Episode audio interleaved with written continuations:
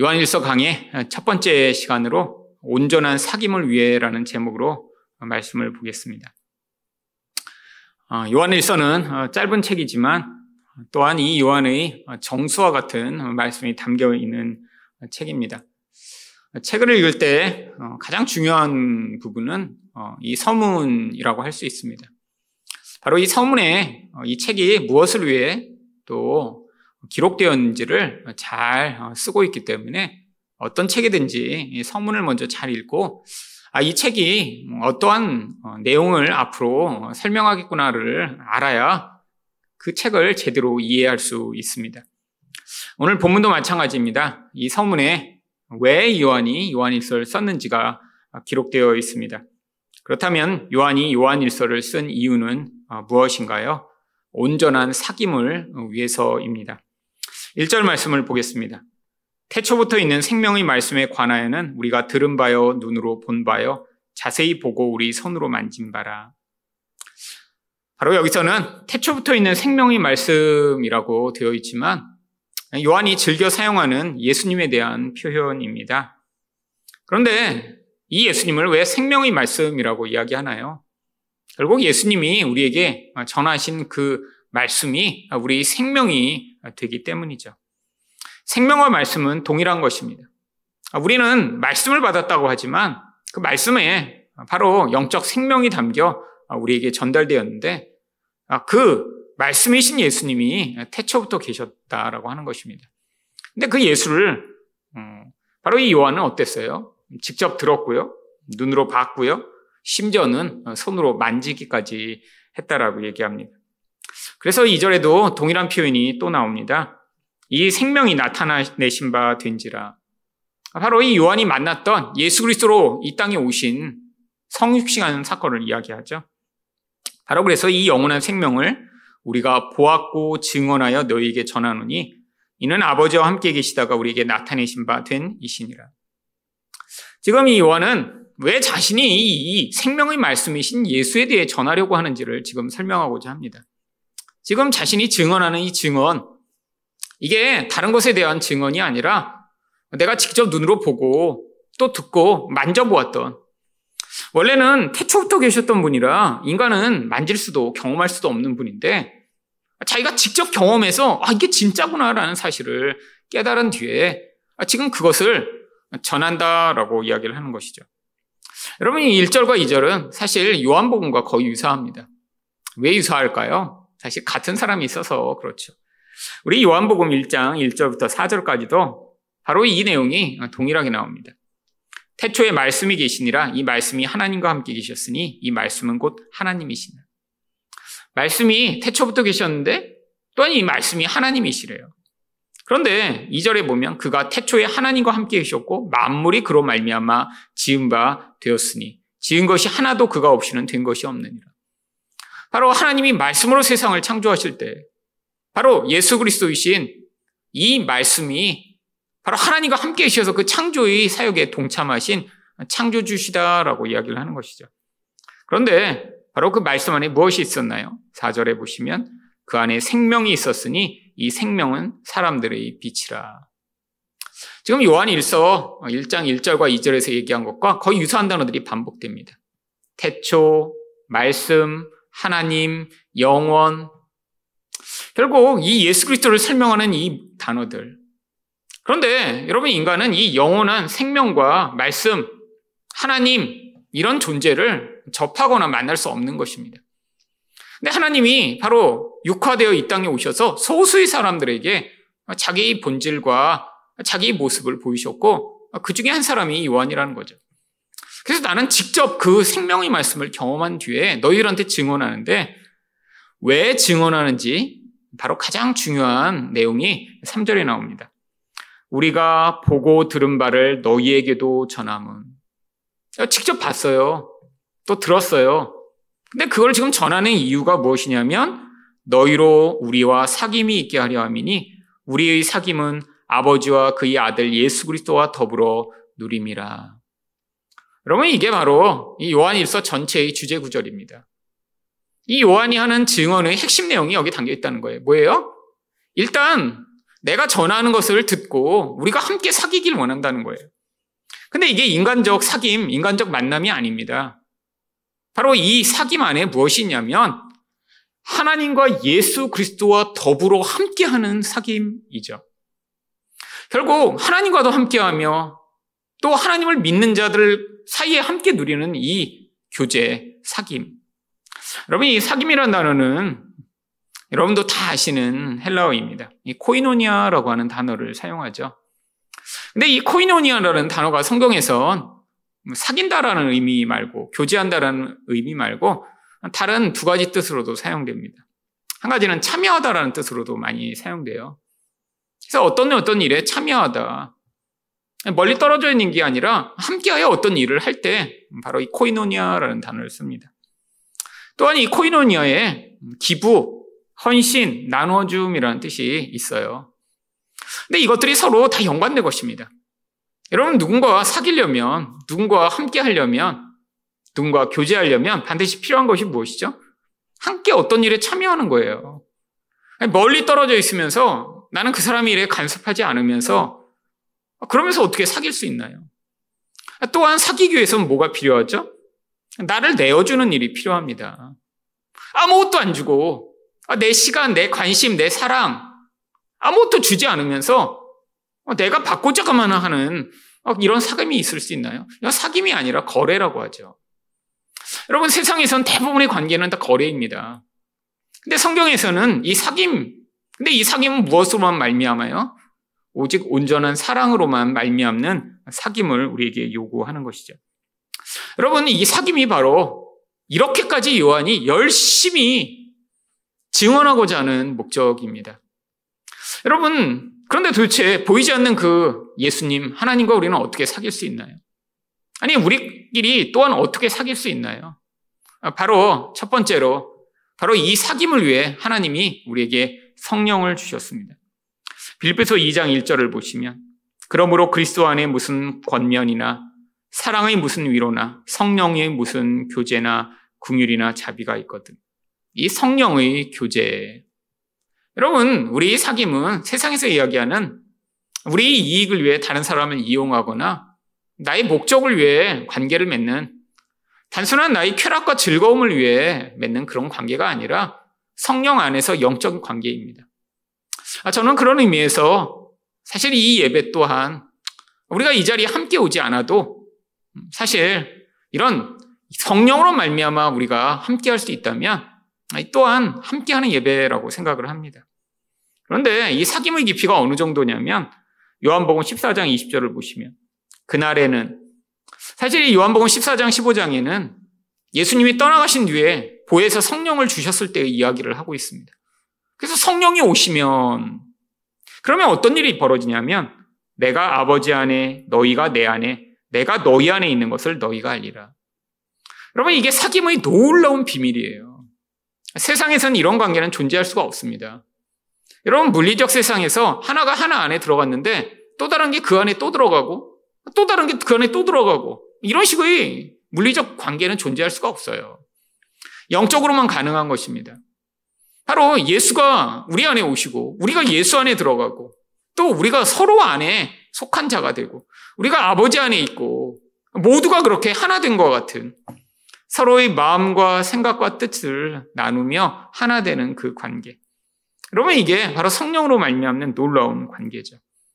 여러분 이게 바로 영적 차원에서 일어나는 그리스도와 함께하는 사귐이며 우리가 성령으로 말미암아 하나 되는 놀라운 은혜입니다.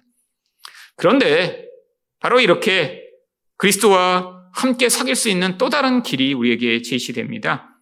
바로 그리스도의 고난에 참여함으로 우리가 그리스도에게 함께 할 수 있는 것이죠. 빌립보서 3장 10절을 보시면 내가 그리스도와 그 부활의 권능과 그 고난에 참여함을 알고자 하여 그의 죽으심을 본받아. 여러분 여기 고난에 참여한다. 이 참여 또한 코이노니아라고 하는 단어입니다. 그러니까 여러분 내가 예수와 함께 한다. 예수와 사귄다라고 할 때 아주 중요한 의미 중에 하나는 예수님이 이 땅에서 걸으신 그 여정을 똑같이 따라간다는 얘기예요. 하나님이 우리 인생에서 어떤 때는 이런 낮아짐, 어떤 때는 이런 고난을 허락하시는 이유가 바로 우리 삶에서 우리는 예수처럼 살기를 원하지 않고요. 우리가 영광을 얻고 고난 없는 십자가 없는 아, 그런 영광과 아, 그런 행복만을 누리기를 원하는데 하나님이 우리 인생 가운데 우리를 그리스도처럼 인도하시기 위해 그 과정으로 인도하시는 경우가 많이 있습니다. 근데 그게 바로 그리스도와 함께하는 사귐이라는 거예요. 우리가 고난을 당할 때 바로 우리는 그리스도의 그 고난에 동참하는 것이며 아, 우리가 고통할 때 우리는 그 그리스도의 고통을 더 깊이 이해하게 되는 것이죠. 여러분 그래서 이 영광의 자리에 반드시 고난이 함께함을 이야기하고 있습니다. 로마서 8장 17절도 보시면 자녀이면 또한 상속자 곧 하나님의 상속자요 그리스도와 함께하는 상속자니 우리가 그와 함께 영광을 받기 위하여 고난도 함께 받아야 할 것이니라. 여러분 영광 이 영광은 사실 이 세상에서 얻을 수도 있고 얻지 못할 수도 있습니다. 여러분 이 땅에서 꼭 그리스도를 위해 헌신했다고 해서 그게 항상 이런 세상의 칭찬과 세상의 영광을 얻게 되나요? 아니요. 여러분 성경에도 보면 얼마나 많은 사람들이 그런 영광과 보상 없이 이 땅에서 사실 고난만 겪고 끝이 나는 인생도 있었나요? 근데 성경적 관점에서는 그런 게 그렇게 아주 중요한 게 아니에요. 왜냐하면 이 땅의 짧은 고난은 영원한 영광을 위한 과정이기 때문에 하나님이 우리에게 이 놀라운 기회들을 허락하심으로 오히려 이 영광의 과정으로 우리를 인도하시는 것이죠. 근데 이게 영적 원리에서 맞습니다. 사실 고난이라는 건 언제 고난되죠? 언제 뭐가 힘든가요? 사실 내가 감당하기 싫고 뭐 내가 그것들을 이겨낼 능력이 없을 때죠. 사실 그렇다는 건 우리가 영적으로 하늘의 영광을 감당할 수 있는 준비가 안 됐다는 것을 의미합니다. 이 땅에서 내가 좋아하고 내가 만족하고 기뻐하는 것들은 대부분 어떤 것인가요? 육적인 것입니다. 편안하고 쉽고 나의 쾌락을 가져오는 것들.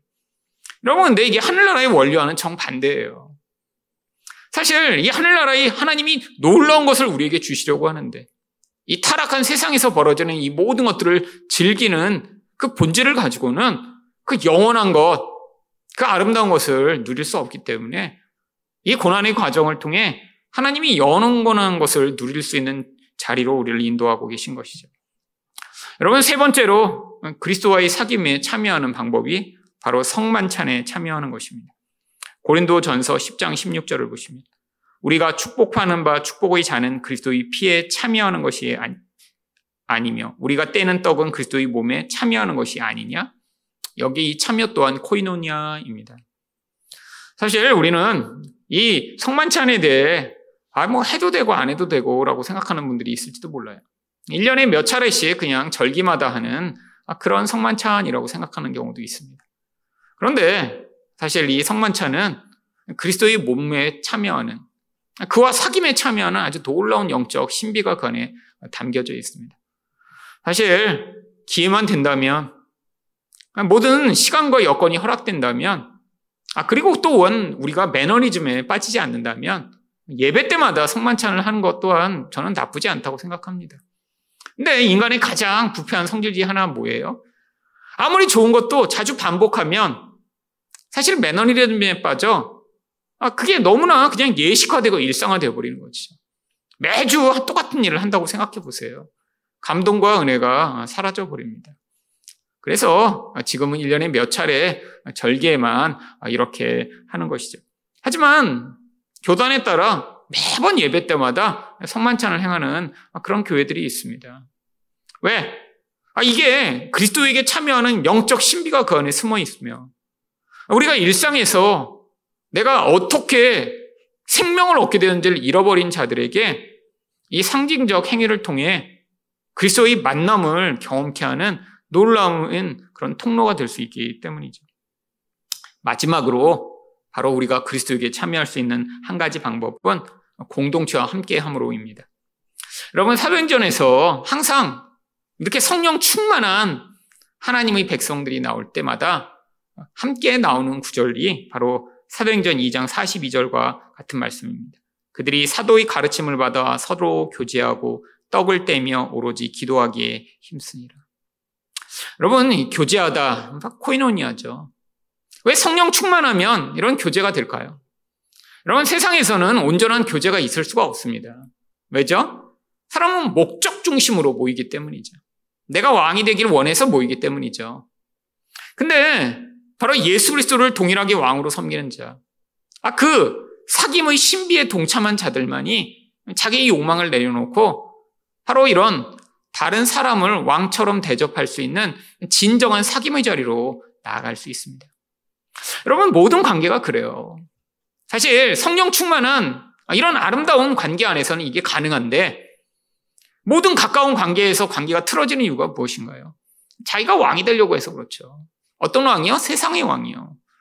만일에 성경이 이야기하는 아, 그런 그리스도와 같은 왕, 섬기고 희생하는 왕이 된다면 세상의 어떤 관계도 깨어지지 않을 거예요. 우리 부부 관계요? 서로가 서로를 높이기 위해 애쓰는 그런 관계라면 참 행복한 부부 관계가 될 것입니다. 여러분, 근데 대부분의 부부 관계가 깨어진 이유가 무엇인가요? 내가 세상의 왕인 것처럼 나의 뜻대로 하기를 원해. 폭력을 행사하고 말을 함부로 하고 화내고 이러면서 관계가 깨지는 거죠. 여러분, 그래서 이 성령 충만할 때만 무엇이 가능한가요? 온전한 코이노니아가 가능합니다. 여러분, 바로 이 자리 성령으로 말미암아 그리스도의 삶 고난에 참여하고 또한 성만찬에 참여하며 영적 신비를 경험하고 아, 이렇게 그리스도 안에 있는 자들이 함께 모여 함께 코이노니아를 경험하는 이 모든 것 이게 바로 이 요한이 열심히 이 말씀을 전하는 그 자리를 통해 무엇을 경험하기를 원하냐면 이 사김이 가져오는 바로 사절의 기쁨을 경험하도록 하고자 하는 것입니다. 사절을 보시면 우리가 이것을 쓰면 우리의 기쁨이 충만하게 하려 함이라. 여러분, 이게 바로 사랑의 연합이 가져오는 놀라운 행복감이죠. 사실 이 땅에서 이런 사랑의 연합이 가져오는 그 행복감의 아주 일시적인 경험을 우리들은 연애하거나 결혼할 때 경험합니다. 사실 이 사랑의 연합이 가져오는 그 충만한 기쁨을 맛보고자 연애도 하는 거고요. 사랑에 빠지고 결혼도 하는 거죠. 근데 다 뭐가 있나요?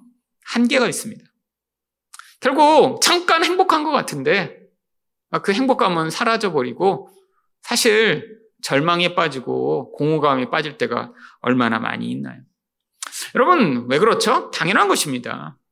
진정한 사랑을 만나지 못해 이 사랑이 끝나는 게 아니라 우리 안에 우리를 채울 온전한 이런 코이노니아의 본질, 원래 관계적 존재로 창조되었기 때문에 바로 이 하나님과의 연합을 통해서만 영적으로 온전함의 자리에 설 수 있는 우리들인데 바로 예수 그리스도를 온전히 알아 우리가 성령으로 말미암아 그의 고난에 참여함으로 바로 그리고 공동체 안에서 함께 그런 연합을 경험하여 바로 우리가 그때 이 충만함을 문득 문득 맛볼 수 있는 것이죠.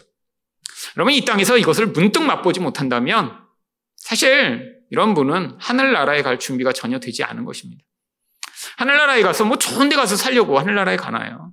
아, 지금은 돈만 있으면 그렇게 멋지고 좋은 집에 살 수 있잖아요. 여러분, 하늘나라에서 하나님이 우리에게 주시고자 하는 가장 큰 축복은 하나님과 함께함입니다. 여러분, 영생이 뭐라고 이야기하나요? 하나님과 그의 아들 예수 그리스도를 아는 것이 영생이라고 얘기하고 있잖아요. 여러분, 깊은 친밀감을 가지고 그 사귐 가운데 함께함. 여러분, 사랑하는 사람과 함께할 때의 그 연합의 기쁨. 여러분, 뭘 해서 행복하고, 뭘 같이 먹어서 즐거운 게 아니라, 그냥 사랑하는 사람과 함께하여 서로를 알아갈 때의 그 기쁨. 근데 인간은 완전하지 않으니까 이 사귐의 끝에는 반드시 갈등이 있고 절망이 있습니다. 여러분, 근데 우리 하나님과의 관계 안에선 없어요. 우리 하나님은 완전하시고 온전한 사랑이시기 때문에 바로 이것을 맛본 요한이 아, 내가 그분을 만져봤고 그분의 이야기를 들어봤고 그분을 직접 보고 내가 증언하건데 그분이 영원한 생명이셔. 그 생명과 우리가 사귐이 있었기 때문에 내가 이 땅 가운데 이렇게 고난이 있고 고통이 있고 박해와 핍박 가운데도 이 예수를 증언하는 거야. 내 말을 믿고 이 예수와 영원히 사귀는 자리로 함께 나오자고 이 요한일서를 쓰고 있는 것입니다. 앞으로 시간 될 때마다 우리 요한일서를 함께 보며 바로 이 깊은 사귐의 자리로 우리가 어떻게 나아갈 수 있는지를 함께 보기로 원합니다. 이 사귐을 우리가 그래서 잘 배워 이 코이노니아의 그 놀라운 은혜 가운데 바로 이 충만한 기쁨을 맛보는 여러분 되시기를 예수 그리스도 이름으로 축원드립니다.